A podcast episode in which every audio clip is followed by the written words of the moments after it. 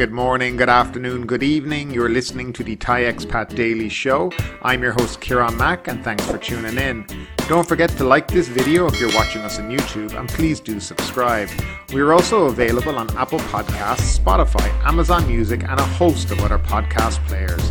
Now that that's all done, let's jump into today's show.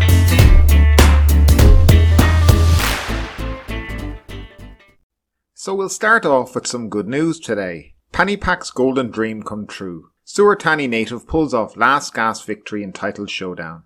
Panipak Wongpattanakit may have been nicknamed Tennis, but it is taekwondo that she's always excelled in, and on Saturday the Thai star fulfilled her dream of becoming an Olympic champion in the Korean martial art at the Tokyo Games. The 23-year-old defeated Spain Adriana Cerezo Iglesias 11-10 with a last gasp kick in the women's 49 kilogram final to become Thailand's first winner at Tokyo 2020 and also the country's first Olympic gold medalist in taekwondo. The Surat Thani native now has a complete collection of gold medals from major international tournaments including the World Championships and Asian Games. She was a title contender at Rio 2016 but had to settle for bronze.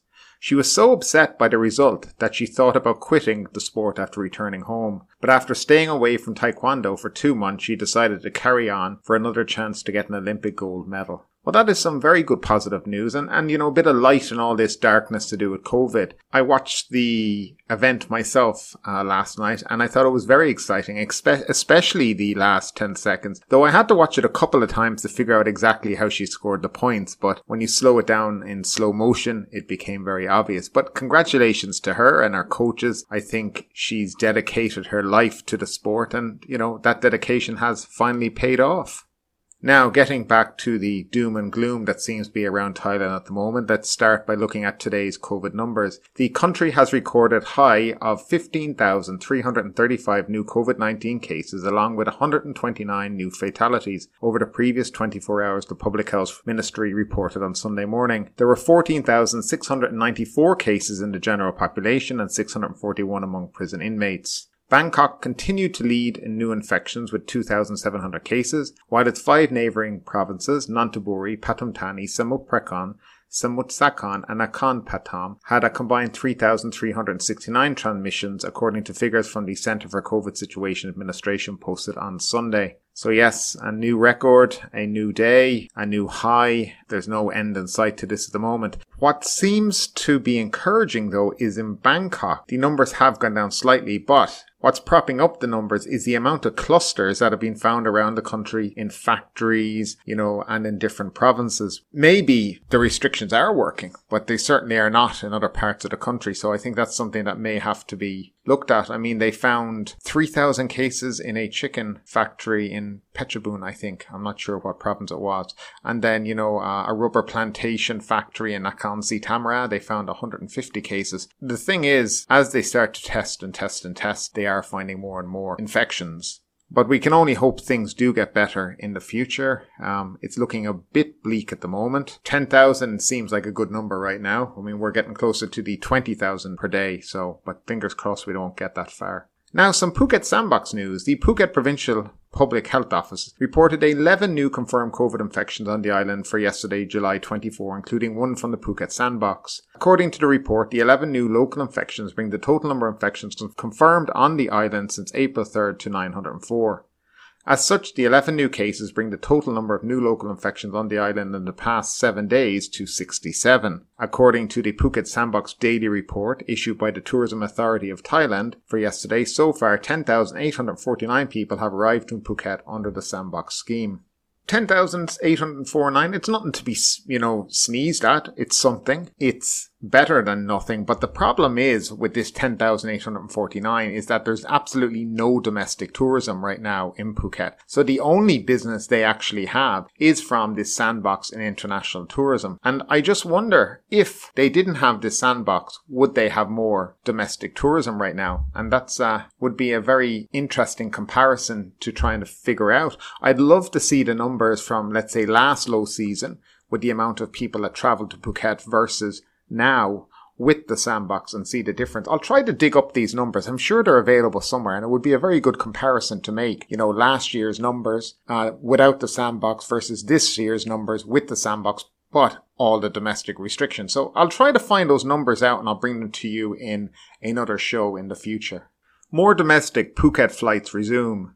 More domestic flights to and from Phuket returned yesterday as Bangkok Airways confirmed it was resuming its Phuket to Samui route while Nok Air reopened its Phuket to U-Tapao route. The announcement came as the Civil Aviation Authority of Thailand, CAAT, issued a reminder to airlines and passengers to ensure all conditions of travel were being adhered to appropriately. The CAAT reiterated the importance of correct paperwork being in place in order to allow travellers permission to enter their destinations and called on airlines to enforce these conditions prior to issuing boarding passes. This applies to any tourists that have previously touched down in any of the sandbox destinations such as Phuket or Samui who plan to make onward journeys throughout the country once their obligatory 14 day stay had expired and they had successfully obtained a negative COVID test result. This is a smart thing that a couple of airlines have done done. Nok Air cannot, and neither can uh, Thai Airways fly directly to Bangkok right now because it's designated a high risk zone. So what they are doing is flying to Pattaya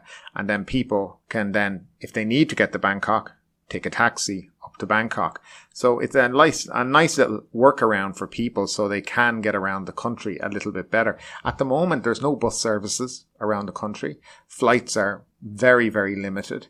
So yeah, it's something to help people, I guess. And, and, it's kind of smart in a way too. It's, it's trying to keep some form of money flowing within that airline, though I doubt there's a huge amount of people going on these flights at the moment. But, you know, it, it's something for them and, and, and it's, and it's good for people too to know that at least they can get somewhere if they need to go somewhere. Now we're coming back to the story about the three people that were found dead on Bangkok streets. Now an additional elderly man infected with COVID has been found on Bangkok Street again. On Saturday morning, an 80 year old man infected with COVID 19 was found dead on the street, making it the fourth person found on the street in Bangkok. The elderly man's body was found lying beside the Victory Monument at 7:30 a.m. Local vendors were the first one to spot the man's body before contacting health officials. Initially, the man's cause of death was unknown until medics from Ramathibodi Hospital arrived at the scene along with rescue staff and tested the man with a COVID 19 rapid test kit. Preliminary autopsy showed that there was no injury on the man's body. Among his belongings were medicines for hypertension and diabetes. His body was later sent to the hospital for further examination. A police officer stationed at the scene told the nation that the dead person had been beside the Victory Monument since the previous night. The elderly man is the fourth person to be found dead on the streets of Bangkok within a week. Earlier this week, netizens have slammed Bangkok police, claiming they, that the bodies of three men who had died separately on the streets of the capital were left uncollected for hours. R.I.P. to the man who, who, who did die. The police knew that he was there from the night before but they didn't do anything about it? Does that sound a bit odd to you? A police officer stationed at the scene told the nation that the dead person had been beside the Victory Monument since the previous night. So he knew that that man was there and it took a vendor the next morning to call health officials. This, this policeman should be sacked on the spot. There's no place for people like that in society who'd willingly see a man on the ground, know he's dead, and do nothing about it. I mean, that's hard to believe in, in my world that I live in. I, I don't know about people out there amongst, but if, if I saw a dead person lying in the street, I'd be calling the police and an ambulance and probably an ambulance first, followed by the police. It's totally unacceptable. What do you think about that? If you knew that in your country a policeman knew there was a man dead on the street and left him there till the next morning, what would you think about that? Well, I think that's totally unacceptable. Government was floored by variants, says the World Health Organization. The Thai government's reaction to new variants was ill-advised and has contributed to the soaring numbers of cases sweeping across the country, according to the World Health Organization. Richard Brown, Health Emergencies Program Manager of the WHO's Thailand office, was speaking at the official launch of the EU WHO Southeast Asia Health Pandemic Response and Preparedness Program in Thailand, during which he praised the initial response to last year's first wave, but went on to suggest poor decisions had been made as the nature of the threat changed. I think the main reason for Thailand's problems was the emergence of the new variants. We know that viruses change and evolve over time, but I believe not everyone anticipated what would happen and its impact, he said. He also said although the new virus was more infectious, the modes of transmission had not changed, so existing protocols can be tightened to control its spread. there is a big responsibility for the public to apply at least the basic measurements to stop infections. If everyone can do this, we can break the chain of transmission, he explained. Dr. Nakorn Premsri, the director of the National Vaccine Institute, admitted that the first wave measures went well, because the cooperation from various sectors, particularly the government and the public. No matter how good the measures are, without the backing of the public, we may face even more serious levels of contagion as happened in other countries, Dr. Nakorn said. Also, criticism of the vaccines has been unfair as they were developed in the period before mutations were uncovered. The vaccine chief went on to suggest that we may have to wait until the end of this year for vaccines to prevent more and other variants, and that's without considering the possibility that yet more mutations will occur. Vaccine research may struggle to keep up with the rate of change we're currently seeing in the virus, he added. Dr. Nakorn went on to explain that each vaccine required time before prompting immunity, six weeks for Sinovac and over eight weeks for AstraZeneca, sufficient to ward off infection. He added that vaccine health officials are working very hard and the public too are trying their best to comply with official measures, but high levels of contagion are still our main challenge.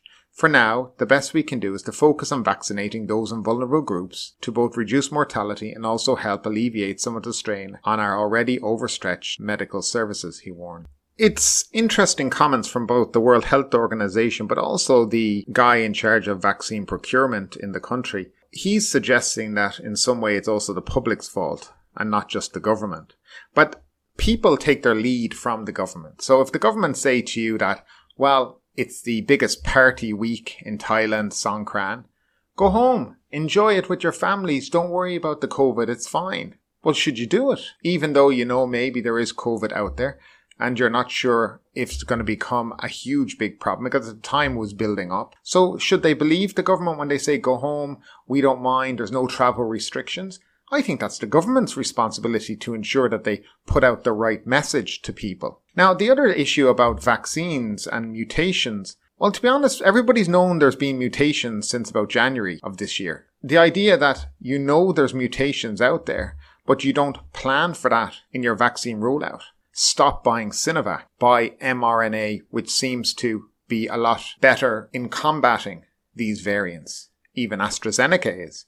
But to continue to buy Sinovac when you know that this is a big issue, I think is just incompetency at its finest. He can make the excuses that they want to, but at the end of the day, these guys are the guys that are in charge. We all hope that these guys know what's going on and can make proper decisions. But to me, it looks like they haven't been making the proper decisions. Well, actually, they haven't because we see the mess we're in now. I guess we can't always complain completely about the Thai government. It's happened all around the world. Governments have learned to deal with things as they've gone along, they've made mistakes, etc. But the one thing I will say is that Thailand did a great job combating the virus between April and about February, you know, last year up to this year. They've also had the chance to study what's gone wrong in other countries around the world and prepare so if something like the third wave came, they would be ready for it. But it certainly looks like to me that they never studied what was going on around them. And they just lived in their own little bubble, patting themselves on the back for an amazing job that they have done or had done. And that's exactly how it looks to me from my point of view. They were too busy looking up the papers going, oh, look how great Thailand's doing. Look at us. We're fantastic. While the virus was spreading around the country. And they thought they knew more than science did. But it turns out science knew more than they did. And uh, pretty much the average Joe soap on the side of the street knew more than they did. And finally, Surat Thani announces urgent COVID-19 control measures for Koh Samui and Koh Phangan. So this is for anybody considering going there in the next few weeks. Effective from the 24th of July until further notice, the latest measures are in line with the plan to safeguard Koh Samui, Koh Phangan and Koh Tao under the Samui Plus model. Entry measures for travellers to Koh Samui and Koh Phangan are as follows. All travellers must scan the specified QR code upon purchasing an air or ferry ticket, complete all the information truthfully and you must be able to provide proof to officials at the Seatran Ferry Don Sak Pier or Raja Ferry Port Don Sak or at the origin destination airport, Bangkok or Phuket. Travellers from the maximum and strictest controlled areas or dark red zones are required to undergo 14 days quarantine or as specified by officials and to undergo COVID-19 testing as required. However, they will be allowed to take isolation measures, but they must have received two doses of Sinovac or Sinopharm COVID-19 vaccine at least seven days from the date that the second dose was given, or the first dose of AstraZeneca,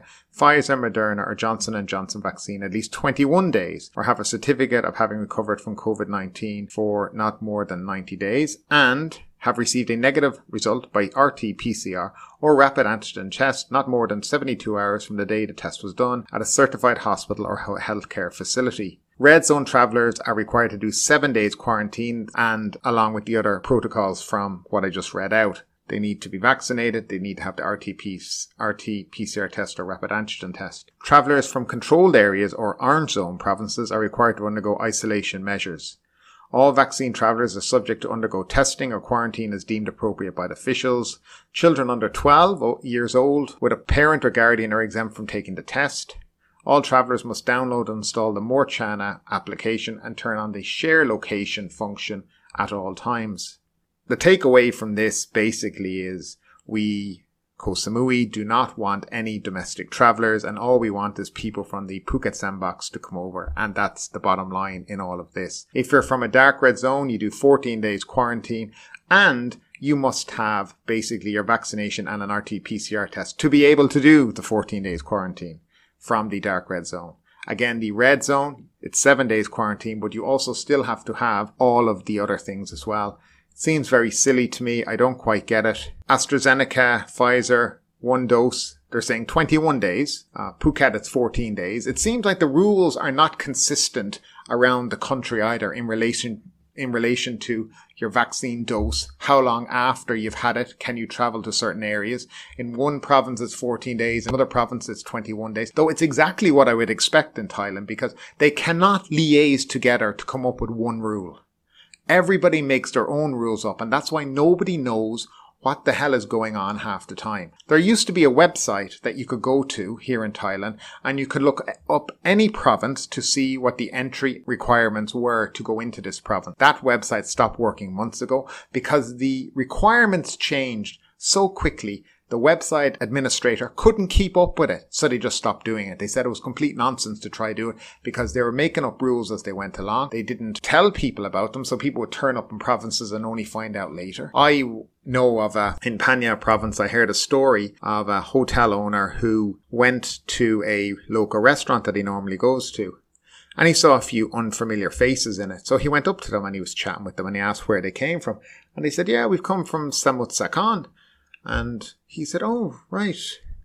And did you check in with, you know, the health authorities because you're meant to do quarantine when you get here and present documents. Oh, we didn't know we had to do that. We're just going to Phuket. And he then continued to ask him, Well, do you have the documents to get into Phuket? Have you been vaccinated? No, we haven't been vaccinated. And he looked at me and said, But you can't go to Phuket then. Oh, right. That was the answer. And then it was more like, um, we'll just stay in Phang Nga province then. And he said, well, you can't stay here. He said, you have to have the proper documents. And the point that this guy was making up, that if you want to have regulations for the province, and are strict regulations, you actually have to have checkpoints when you're coming into these provinces to check that people meet the requirements to enter. But the problem is in a lot of these provinces, nobody knows the requirements. They just come in. There's nobody there to check them. So there, this is one of the reasons why I think COVID is spreading so much around the country is because there is no checks on people coming into the province and whether or not they fulfill the entry requirements to come into the provinces. And this is one of the big issues here. I put it out to you,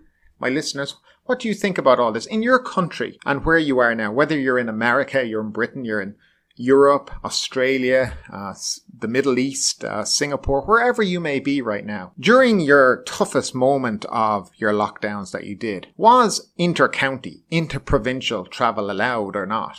And if it wasn't allowed, how did they enforce this? I'd be very curious and interested interested to know how this was done. So please leave your comments down below in the comment section and uh, I'll try to reply to obviously some of them uh, when I get a chance. But I just I'd really love to know what were the restrictions in your countries. Thanks for tuning in today. If you enjoyed today's episode, don't forget to subscribe and don't forget to leave us a five star rating. We are available on YouTube, Apple Podcasts, Spotify, and wherever you like to listen to your podcasts. Thanks for tuning in, and we'll see you tomorrow.